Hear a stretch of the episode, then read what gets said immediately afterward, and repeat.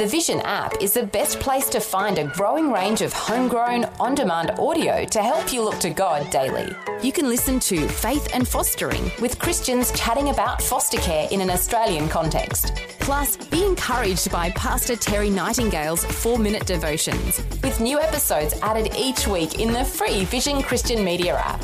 If you don't already have the app on your smartphone or tablet, download it now from vision.org.au slash app. vision.org.au slash app. Vision. Audio on demand from Vision Christian Media. Foundations. Another example would be the Passover. An innocent lamb, pure, perfect, without blemish, had to shed its blood and then put on the doorpost to protect and bring about the salvation of the, the Jewish people. Foundations. Understanding the Jewish foundations of our Christian faith with Robbo Robinson and Mandy Warby. Our politically correct society is very offended by the idea that sin exists or that sin carries a death penalty. And of course, the fact that it requires blood to be shed to pay for it is abhorrent. We're going to ask the question today whether or not blood is necessary for the atonement or purging away of our sins. You're right. Our politically correct culture uh, doesn't like the idea, uh, first of all, that sin exists. I mean, read a newspaper, watch a news headline, just look around the world. Sin exists. It's mm. everywhere. Um, but we can't mention it because it's a bit negative. And uh, and the thought that sin has to be paid for, um, when generally speaking our P C culture says sin is a lifestyle choice. Mm. Uh, so we don't we don't like to think about sin or the consequences of it. Now, the Torah, which is the first five books of Moses, right the way throughout the entire Old Covenant and the New Covenant, you have this reoccurring theme of blood, the shedding of blood, animal sacrifice, and atoning for sin. You can't separate them. It's it's mm. right the way through the entire Bible. Well, that's right. Well, of course, the Old Testament deals with it, and people might look back at that and say, well, that's Old Covenant. Yep. But, of course, New Covenant as well. Romans six twenty-three, a famous memory verse.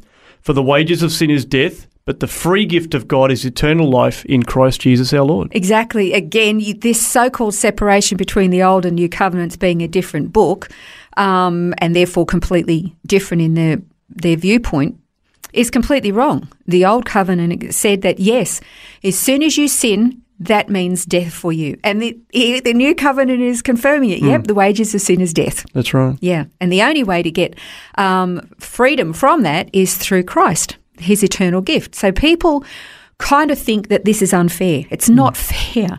Just because I committed a little sin shouldn't mean that I should get the death penalty. But you know what? God makes the rules. Mm. It's his universe. He sets the standards.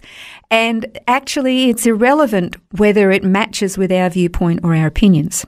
He's the one who knows more. He, he's the one, if anybody knows the destructiveness of sin and the consequences of it, God does. Mm. Well, of course, talking about consequences of sin, we've talked a lot on Foundations about the ceremonial law, yep. uh, the law of Moses. Mm-hmm.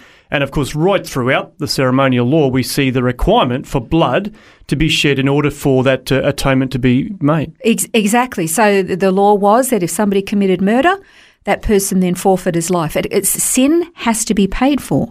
It has to be. Yom Kippur was an annual sacrifice that had to be done by the high priest. But then there were the daily sacrifices in the temple that had to be done on behalf of the people. And then there were the individual sacrifices where somebody would do something.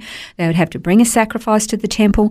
One of the things that I find very curious is that a lot of, we would call them modern or progressive, liberal rabbis actually are quite offended at the idea of blood sacrifices for the atonement of sin mm. and the sacrificial system, going so far as to denying it and saying it's nothing more than a, a pagan system. And the frustrating or the, the, the curious thing for me is that their Bible mm. is filled with exquisite detail. Yeah.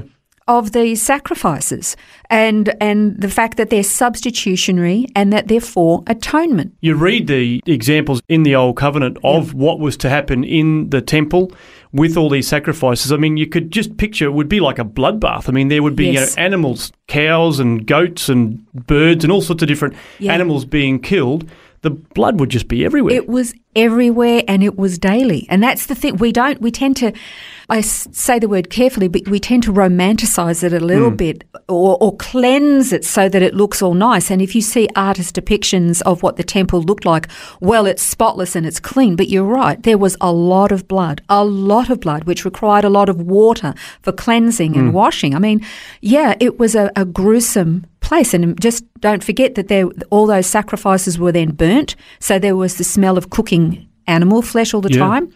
I mean, some say it was like a giant barbecue all the time, you know, and the smoke was constantly going yeah. up, and, and the um, incense was burning. So it was constant and ongoing. Mm. I mean, it would have been a tough job to be a priest, I think. But then if you go all the way back to Eden, even before you have the temple, when you go back to Eden and Adam and Eve sinned, the very first time that that happened, we don't think about the, the sacrifice that had to be made on their behalf.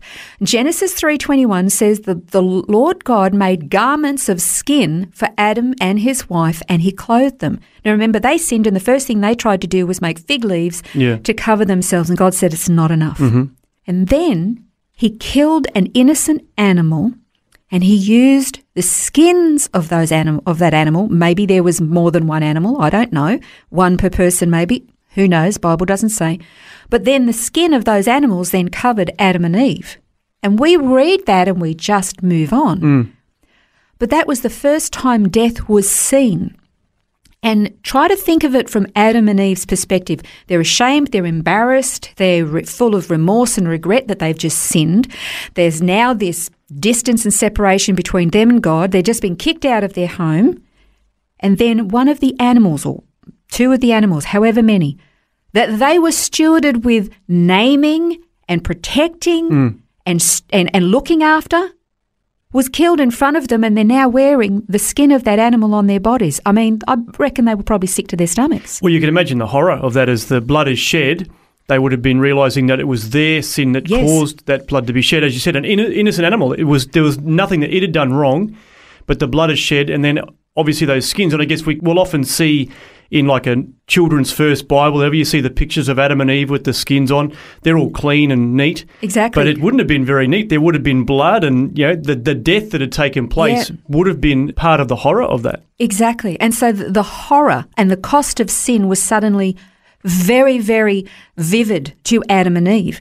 We think about that and we go, how horrible. And yet look at our entertainment industry mm. with death and mayhem and people dying to save somebody else, and that's entertainment. And, and that's okay, but when God does it, it's not okay. We've mm. got this, there's a there's a barrier there, there's a blockage there. Another example would be the Passover. An innocent lamb, pure, perfect, without blemish, had to shed its blood and then put on the doorpost to protect and bring about the salvation of the, the Jewish people in ancient Egypt. So all the way through the Old Covenant, you actually see an innocent An innocent animal had to shed its blood, give its life on behalf of the guilty. And you, you, you kind of go, it doesn't seem very fair. If, you, if you're guilty, then you should pay your own price. Mm. And that's absolutely true. But the thing is, if you're guilty, you're guilty. You're always going to be guilty. You can't actually get away mm. from the guilt or the consequence.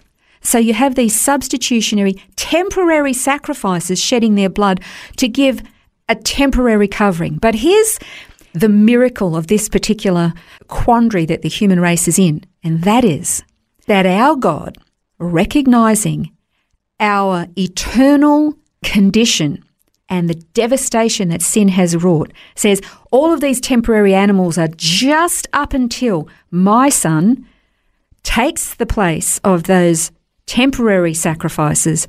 He places himself pure, undefiled. I know I'm telling the gospel again, but this is the heart of the human mm. condition, and it is the answer to the human condition. He takes our place. He substitutes himself. If anybody says that the substitutionary atonement and sacrifice of Christ is not biblical, you run a mile from them. It's right from Genesis, mm. right through to Revelation, that the Son of God gave himself as a substitute in our place for our sins so that we could be saved. So God himself places himself as the substitute for our salvation. Mm. So the question is, Is the blood substitutionary atonement necessary for the forgiveness of sin? The answer is yes. Next time on Foundations, we're going to be asking the question, is there one plan of redemption or two? That's next time on Foundations. This has been Foundations, a look at the Jewish foundations of our Christian faith. For study notes, resources and more, see vision.org.au slash foundations.